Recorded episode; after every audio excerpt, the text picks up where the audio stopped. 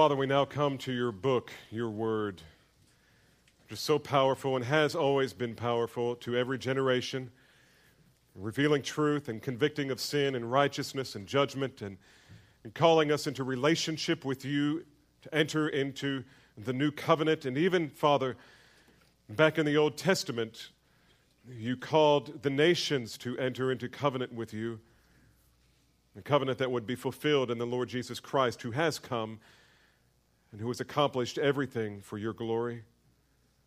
And now, Father, we as new covenant believers look back with wonder at your sovereign, majestic plan, and we praise you and we give you thanks for it. Oh Lord, help us now to see your word for what it is, to understand it as you intended it to be understood.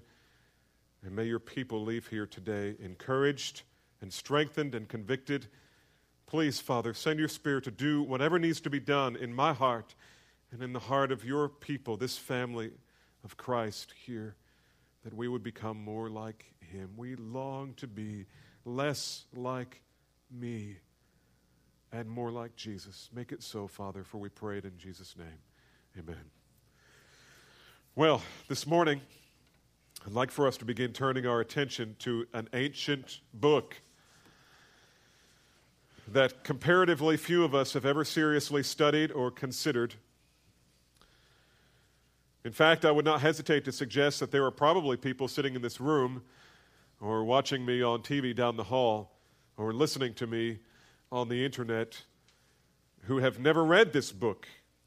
And probably only one or two in this whole congregation who could tell us what it's about. It's a curiously short book, consists only of three chapters.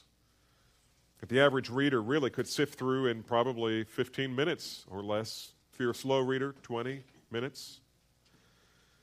It was written in six, six centuries before Jesus was born but its message is as relevant today as it was the day it was first penned. In fact, it was a short phrase from this book that provided a young monk by the name of Martin Luther with the spark that God used to ignite the fires of the Great Reformation. Namely, the just shall live by faith. He found it in Romans. Paul found it in Habakkuk. Scholars know very little about the author of this book, his lineage, his education, whether or not he was married, whether he had any children. These will always remain mysteries. We do know, however, that he was a Hebrew by birth, he was Judean by nationality, and that he was a prophet of the Lord Most High. His name was Habakkuk.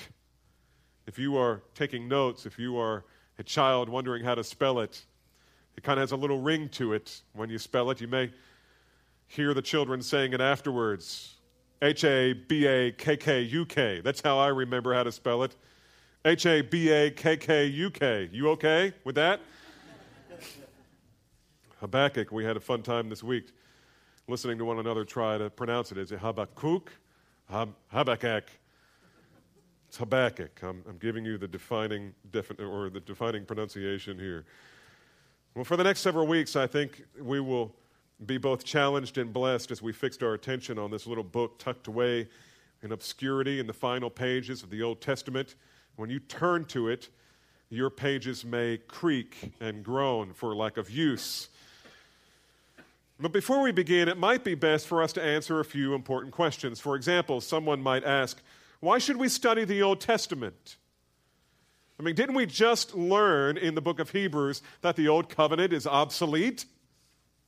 Why go back to the Old Testament? Well, that's a good question. Good question. Someone might ask, well, how can we begin to benefit from such an obscure Old Testament book since most of us know so little about the Old Testament? And that's a good question.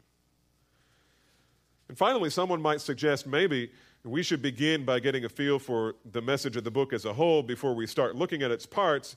And I think that's a fine suggestion. In fact, uh, all three of these things came to my mind as I was studying it this week. I thought, you know, we're going to jump into an Old Testament book, and, and I think people are going to wonder Why are you using Sunday morning to preach from a minor prophet? I actually had a pretty, pretty well known speaker who came to Calvary years ago, and uh, back when I was preaching Jonah, and he looked at me and he said, A minor prophet on Sunday morning?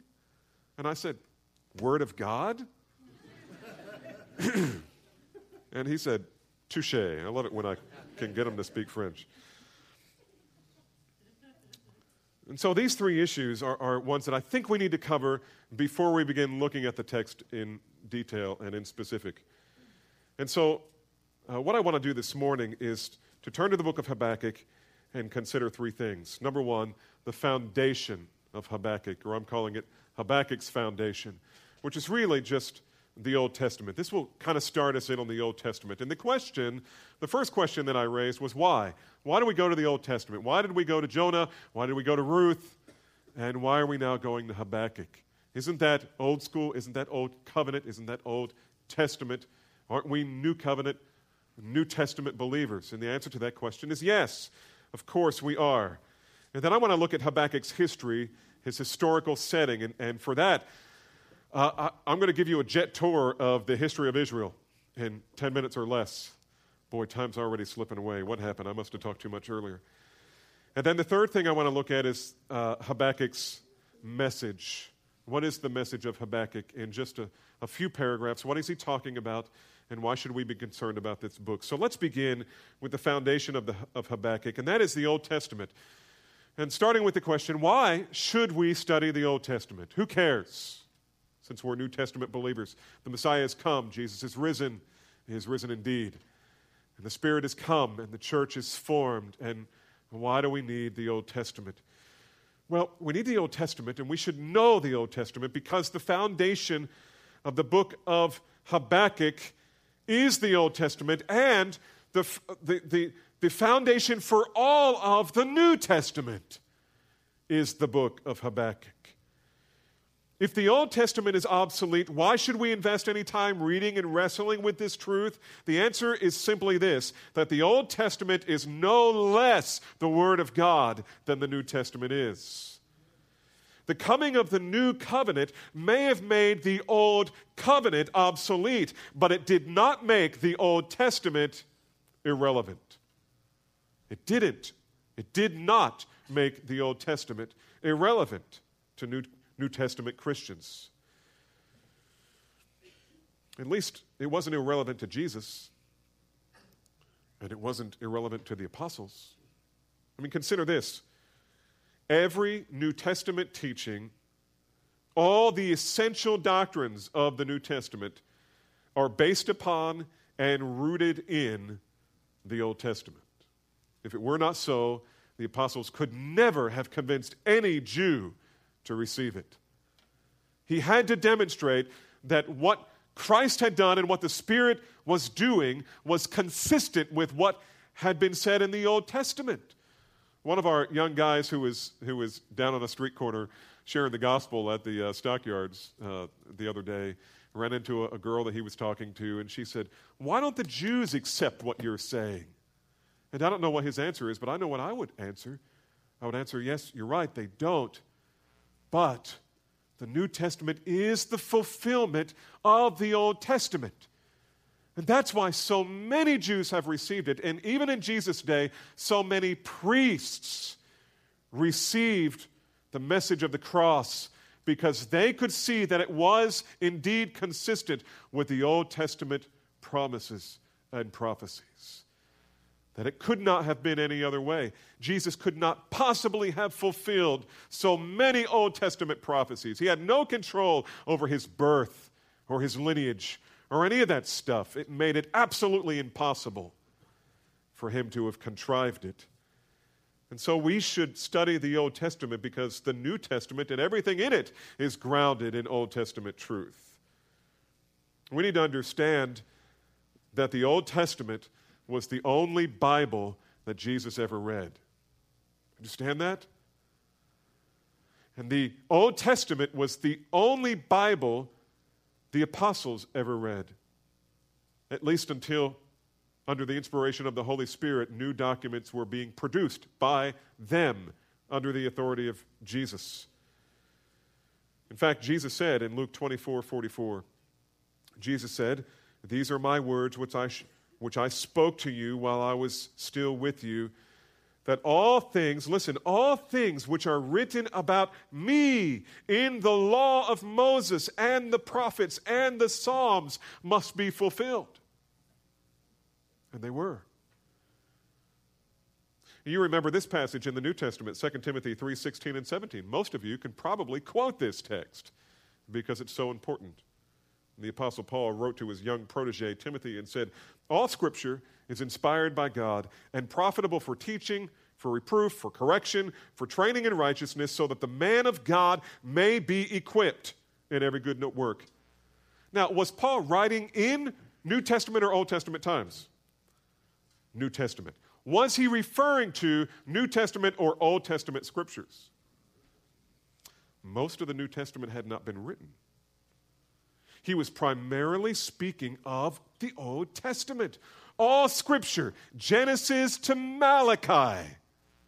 And anything that would come after that that would be consistent with Genesis through Malachi is profitable. Don't ditch the Old Testament just because Christ has come.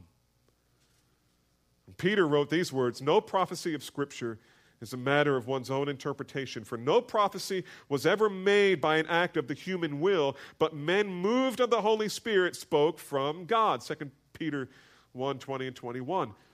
Guess what he was referring to? He wasn't referring to Matthew, Mark, Luke, or John. It's not the scripture he was talking about. He was speaking of the Old Testament the Old Testament prophecies. And yet, this was one of Jesus' disciples. This was Peter. And he was pointing us, New Testament believers, to the Old Testament. And this becomes supremely important when we begin to realize that when the New Testament writers drew exegetical and theological conclusions, it was from material in the law, the prophets, and the writings of the Old Testament. And consider this about the apostles all, all of their evangelism, their discipleship, their church planting, all of it was ordered by what they considered the teaching of God's Word in the Old Testament. So, if you ever wonder why we make an effort from time to time to unpack a book from the Old Testament, it is because we believe the Old Testament is just as much a part of the Word of God as the New Testament is. More than that, we believe it is not possible to fully understand the New Testament. Hear this it is not possible to fully understand the Old Testament without considering the teaching of the New of the Old I'm sorry, yeah, the New Testament without what did I say? It's not possible to fully understand the New Testament without a without a good working understanding of the Old Testament. Listen, if we didn't understand something of the Old Testament, the whole study we just wrapped up, those 60, 62 or 63 messages, or 72, 73 messages in the book of Hebrews, um, uh, getting the interpretation right would have been impossible because we would have had no idea what he was talking about. No idea. And so the Old Testament is crucial. This is the foundation of our study of Habakkuk. We must go back and relearn and recap, and we need someone who knows something about the Old Testament to help us. And so we come to the Old Testament. Now, second, the study of this book, Habakkuk, requires an understanding not only of Habakkuk's foundation, and that is the Old Testament, but specifically Habakkuk's history, which is all of Jewish history. We must understand Jewish history the nation of Israel before we can understand what Habakkuk is talking about. Now, by that I mean this. If you were to sit down right now uh, or right after church today, it won't be, it won't be fair after church because you will have already heard the history of Israel. But if you, had, if you had sat down before you came into this room, having known nothing about the history of Israel, and sat down and read this book, you'd come away scratching your head and saying, That's why I never, I never read this stuff. I don't, I don't understand it. I don't know what he's talking about. But if you understand Old Testament history, then this book will make sense. So, are you ready? Let's start from the beginning. As you know, Israel's history begins all the way back in the book of Genesis, where God called Abraham out of Ur, of the Chaldees, to become the father of the nation God had chosen for himself out of all the nations of the earth. And through a divine miracle, Abraham's wife, Sarah, though she was more than 90 years old, gave birth to a son, and his name was Isaac. And it was so extraordinary that she, at that age, would have a son that it, it, made her laugh. In fact, it made her laugh when the angel told her she was going to have a son, and it made everybody rejoice when she had a son. I mean, imagine, imagine going down to the local nursing home and, and finding a 90 year old woman who is just about to give birth. I mean, it, it, it's, it, if it weren't so weird, it would be funny, but it was, it was a cause for great rejoicing, and it was so unusual. And so they named him Isaac, which means laughter. And so Isaac was born just as God had promised, and Isaac grew up, and he got married, and he had a son, and and the son's name was Jacob. One of his sons' name was Jacob, whose name God changed to Israel. Jacob had 12 sons who became known as the children of Israel. You see how this works? Some of these terms you've known, but maybe you didn't know the roots of. And they each, each of these 12 sons of Jacob, whose name is now Israel, they are the children of Israel. Each of them became heads of their families after them, who eventually became known as the 12 tribes of Israel from the 12 sons of Jacob, whose name became Israel. Now you remember that beyond the 12 sons of Israel, there was one favored son whose name was Joseph, whom his brothers hated. In fact, they hated him so much that they sold him into slavery and they told his daddy that your favorite son has been killed by a wild animal. See Exhibit A, the multicolored coat that you gave him and the bloodstains on it. We don't know what happened, but he's gone. They lied. Rather than commit murder, which some of the brothers wanted to do, the eldest son said, No, let's not kill him, let's sell him. And then you see the marvelous providence of God as the people, the men who purchased Joseph, took him to Egypt, where through a series of sovereignly orchestrated events, Jacob goes from servant in the captain of a guard's house to prison, having been accused of a crime he never committed, to being a help to uh, the Pharaoh who had a dream and nobody could interpret except Joseph, who was in prison. And through this series of events, Joseph became the prime minister of Israel. The brothers thought they were getting rid of him. Now he's prime minister, second only to Pharaoh, of the most powerful nation in the world. And then something terrible happened. A famine struck. And Jacob and his 12 sons had to go somewhere for food. And where do you think they went? To Egypt where by God's grace they reconciled with their brother, and that's a whole other story in itself. But there, Israel, now a nation, now really not a nation, just a people, the children of Israel are now in Egypt, and they stayed there for 400 years, just exactly what God told Abraham would happen to his descendants. They would live in Egypt for 400 years, which they did. And at the end of the 400 years, Pharaoh was afraid that God was blessing them so much, and there were so many of them, he was fearful that they would take over his country, so he enslaved them. But it didn't matter. They kept growing and growing and growing. And so God sent Moses to rescue them from the land of Egypt and take them out of the land and in, out, of, out of Egypt into the land God promised Abraham and his descendants forever. And so Moses comes. And God sent the ten plagues, which ended the very, with the very last plague that took the firstborn of every child of Egypt and established the feast of the Passover, which every faithful Jew to this day still celebrates.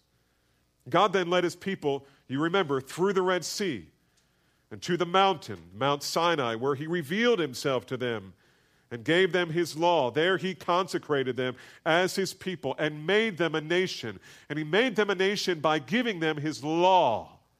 They had law. It was the very law that this country, the United States of America, is based on.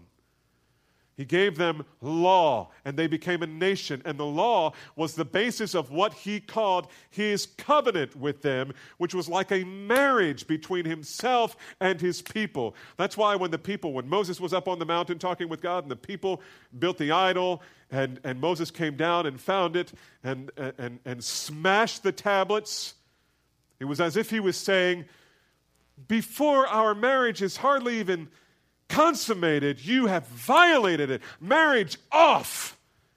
And he smashed the tablets of the covenant. And the people repented. Moses went back up the mountain. And God said, I'll forgive him. Let's do this again. And reinstituted the covenant. And the people said to Moses when they heard the terms of the covenant, Whatever the Lord says, we will do. And so they began following God. They began as his people. Wherever he led, they followed. This to this the fledgling nation promised that they would do everything the Lord said. So the Lord led them through the desert to the border of the promised land, right up to the border of the promised land. You know how long it took them to get from Mount Sinai to the promised land? I think it was five days. It Didn't take any time at all. But they get to the promised land, and they send the spies. Twelve spies went to spy on Canaan. You might, all the children know this. Ten were bad and two were good. Well, the people got looking at the nations who were in the promised land that they were going to have to dispossess, and they said, They're too big, they're too mighty, they're too incredible. I mean, we, they're like giants, and we're like grasshoppers. Not only in their eyes, but in our own eyes. I mean, how can we conquer them? This is ridiculous. Would that we had died in Egypt, they said. There's no way we can conquer this people or live in this land. They are giants, and we are grasshoppers, so they refused to enter. They refused, as the book of Hebrews said, they refused to enter God's rest. And so God was angry with them for their unbelief. Mark that. God was angry at them for their unbelief. God was angry at them for their unbelief. Listen, had he not rescued them from Egypt by mighty miracles? Had he not brought them through the Red Sea on dry land? Had he not provided for them water from the rock?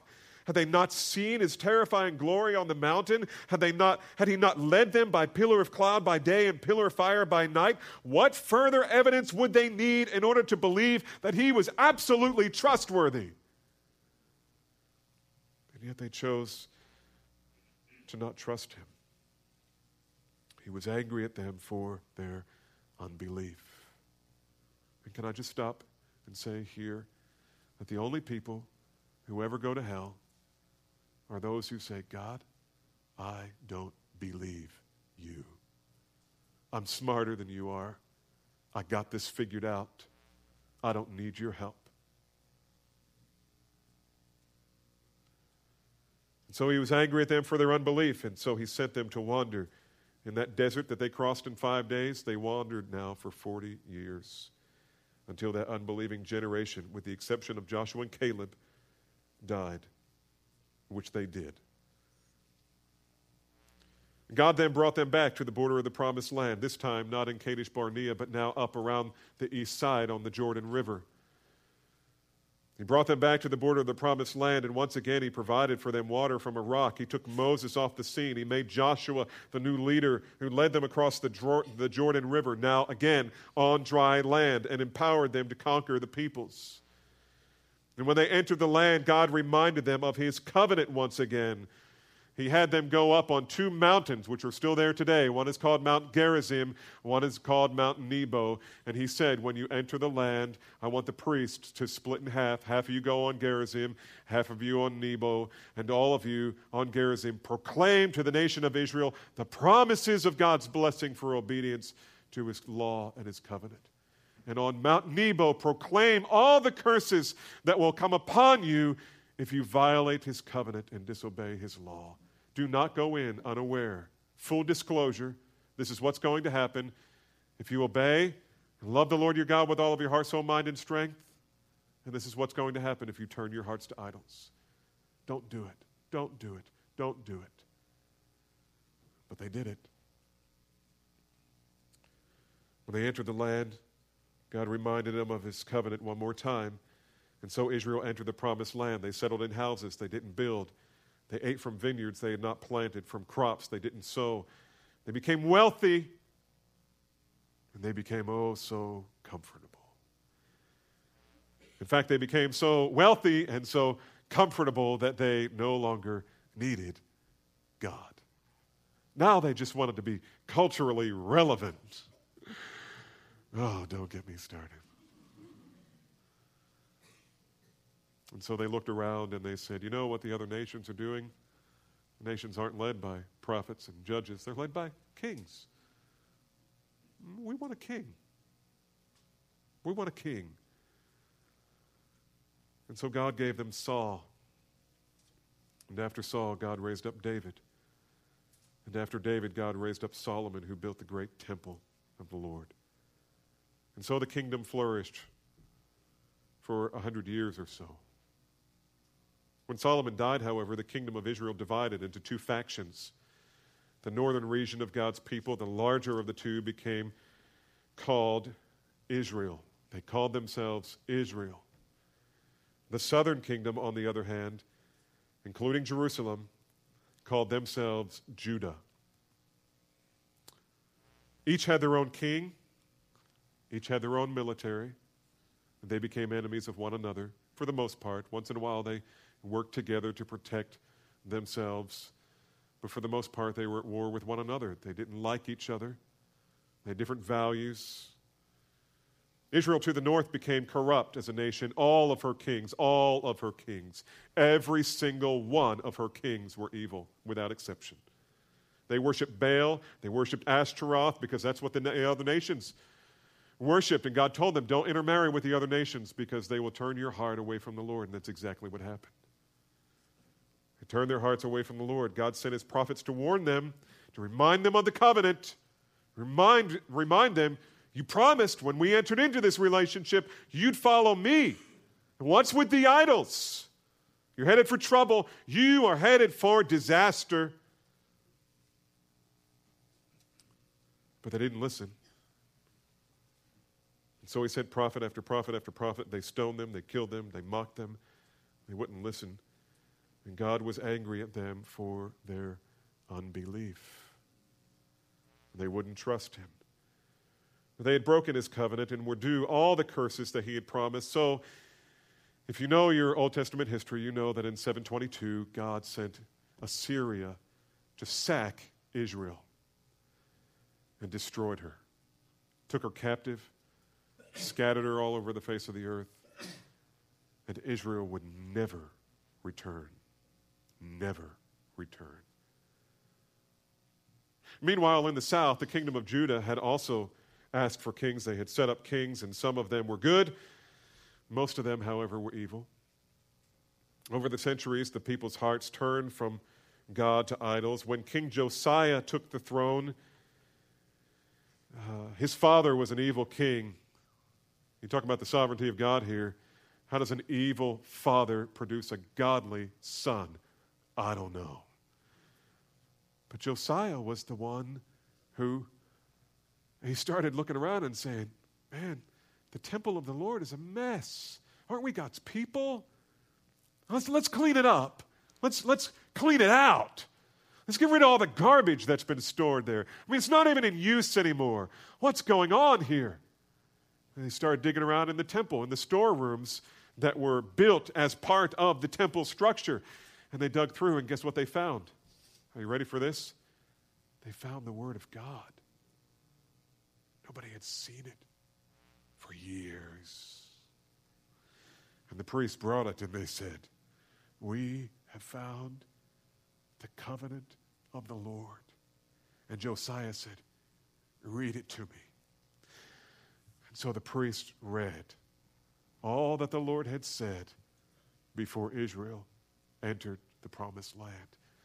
All of the promises, all of the curses, and he began matching up their, their reality, what they were actually experiencing. And, they, and he said, Oh no. The reason we're experiencing what we're experiencing is because God is giving exactly what he promised to a, a disobedient people. we are under God's curse and we must repent. So they did. They went around, they tore down every, every idol they could tear down. They went around to every high place and they tore down every Asherah pole they could tear down. And they brought revival to the land, but so many of the key people were still resistant to God that it didn't keep. And so when Josiah entered battle against Egypt that was coming up from the south, he was killed, and his son took his place. And his son was wicked. Josiah died. His son Jehoiakim became king. And of him, the scriptures say these words Jehoiakim was 25 years old when he became king of Israel, of Judah. He reigned 11 years in Jerusalem. He did evil in the sight of the Lord, according to all that his fathers had done. He was a wicked king, and he only lasted, I think, three months before something terrible happened. Jehoiakim would be the final king of Judah. During his reign, Babylon would come and destroy Jerusalem and take the survivor, the surviving prisoner, to their land where they would live, leading them into captivity for 70 years. They lived in Babylon. If you go to Iraq today, to just outside Baghdad, not far from Baghdad, you can find the restored um, ruins of Babylon because Saddam Hussein was obsessed with restoring them. In fact, he made a likeness. He had a huge celebration and kind of opening day, grand opening of Babylon. And he made this, this big image, isn't that appropriate, uh, of Nebuchadnezzar in the background and himself in front in the foreground and he altered the face of Nebuchadnezzar to make him look more like him. oh, no pride there. Vanity of vanities. And God took him out as well. But Jehoiakim was the final king. You remember Babylon came and took captive all of Judah. Included with them were men like Daniel, prophet. His name is Ezekiel, prophesied from Babylon. He was in Babylon when he saw the things that are written for us in the book of Ezekiel. But there were a couple of prophets in Jerusalem when all of this was happening. During the reign of Jehoiakim, Habakkuk served as a prophet of the Lord. And these were also the days of the prophets Jeremiah, Zephaniah, and as I said, Ezekiel and Daniel, who were in Babylon. And I have no doubt, no doubt whatsoever, that Habakkuk, in his ministry of preaching the word of God, gave the same message that Jeremiah preached to the inhabitants of Judah as he served the Lord in that place, calling them to repentance. All you have to do is read Jeremiah to find out what the fundamental message of Habakkuk probably was. Both men were appalled at the wickedness and the immorality and unbelief of the Lord's people. Both of them, no doubt, called the nation to repent, but it was too late. The die was cast, the heart had become hard. And it was during this time that Habakkuk wrote his little three chapter book. Now you know the history of Israel. Now, before we get into Habakkuk, let me just, let me just as, as kind of a parenthesis, tell you the rest of Israel's story. Here's how it went in the Old Testament. They stayed in Babylon for 70 years. At the end of that time, a man by the name of Zerubbabel was led of the Lord because Cyrus the king said, We want to send you back. We want you to go back and build the temple. So, you Jewish people, go back and build your temple. And the reason he did that is because he was sending all the nations back to their lands to build temples to their gods so he could have all the gods on his side. That was his thinking. And so the Lord put it on his heart to send God's people back to Jerusalem where they could build the temple. So Zerubbabel went. And guess who went with him? Ezra went with him. And then a little while later, another man by the name of Nehemiah went. And he knew that the other team was building the city, trying to anyway, and building the walls. And you read the book of Haggai, was the prophet who went back and he saw that the building of the temple wasn't happening really. And so he prophesied to them and said, The Lord wants you to get to work. You're being lazy. You came here to do the job, get the job done. And then Nehemiah comes. And Nehemiah says there's much work to do, not only on the temple, but we got to rebuild these walls around this city if we're going to protect this temple and ourselves against God's enemies and ours. And so he rebuilt the walls. And guess what happened? They rebuilt the walls and the book, the historical record, the, the historical sequence of events stops with Nehemiah. You say, wait a minute, Nehemiah is before Psalms. Ezra, Nehemiah, Esther, Job's. I mean, that's nowhere near Malachi. That's right. Everything after Nehemiah takes place somewhere back in what had already been written to that point historically. Isn't that interesting? So, historically speaking, your Old Testament sequence of history ends with Nehemiah. But before it ended, we had the whole story of Babylon coming and sacking Jerusalem. And at the beginning of, of Habakkuk's letter, he had no idea that was going to happen. And so now we get to Habakkuk's message. Habakkuk's message. What is the book of Habakkuk about? Now that we've been exhorted to study the Old Testament, and now that we look at this book and we realize its historical place, what is Habakkuk about? Well, I'm out of time.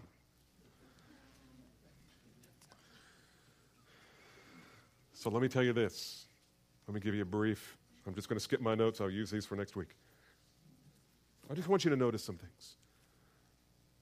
Chapter 1 The oracle which Habakkuk the prophet saw.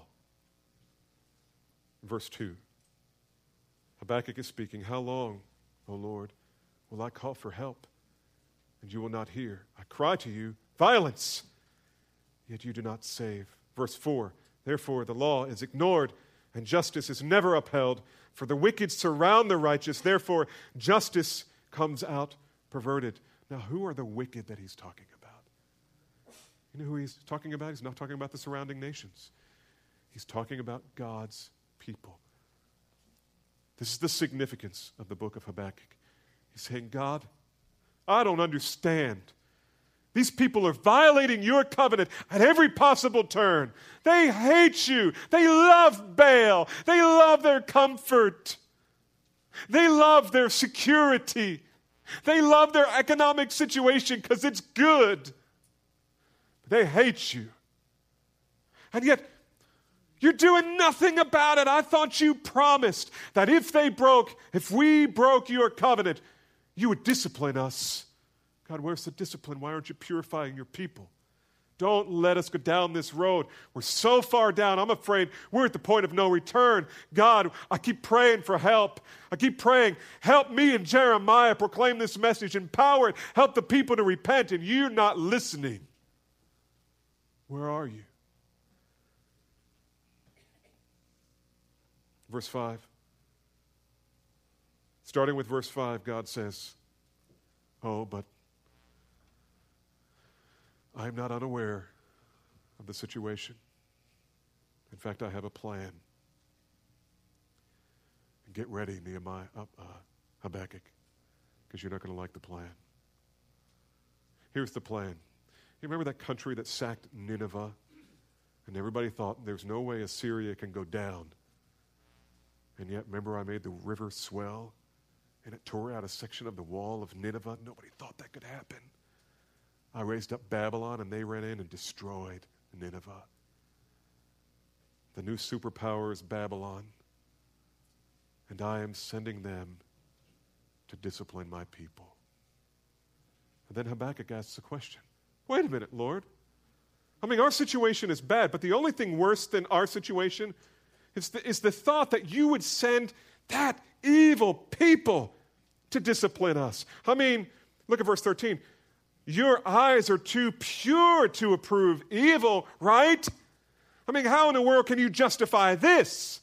Bringing a nation such as they to discipline us. And the Lord responds by saying, Oh, but I will judge them for the sins that they would commit against you. I will not violate my law, but I am God. I do as I please with the powers of heaven and the people of earth. And no one can say to me, What have you done? Everything I do is holy and perfect and good. And so prepare yourself, Habakkuk, because they're coming and it's going to be bad. But don't fear. Do not fear. You may lose your life in this. We don't know what happened to Habakkuk after this. He disappears. So does Jeremiah. He gets taken to Egypt. And the Lord says, But don't fear, Jeremiah. Here's my promise I'm going to bring Judah back. They will not be destroyed. They'll always be my people. Someday I'm going to grant them repentance and give them their land. And all the blessings that I have promised will be theirs someday. And then Nehemiah, I'm sorry, I keep saying Nehemiah, Habakkuk writes chapter 3, a prayer, a psalm. Let me give you a sampling of it. Verse 3 God comes from Teman, the Holy One from Mount Paran. His splendor covers the heavens, and the earth is full of his praise. His radiance is like the sunlight, and his rays flash his rays flashing from his hand. And there is the hiding of his power. Before him goes pestilence, and plague comes after him. He stood and surveyed the earth. He looked and startled the nations. Yet, yes, the perpetual mountains were shattered, the ancient hills collapsed. His ways are everlasting. At the end of verse 8, he says, That you rode your horses on your chariots of salvation, he will save. Verse 13, you went forth from for the salvation of your people, for the salvation of your anointed. And then verse 16, when I heard my inward parts trembled. When I heard what God was going to do, scared the fire out of me.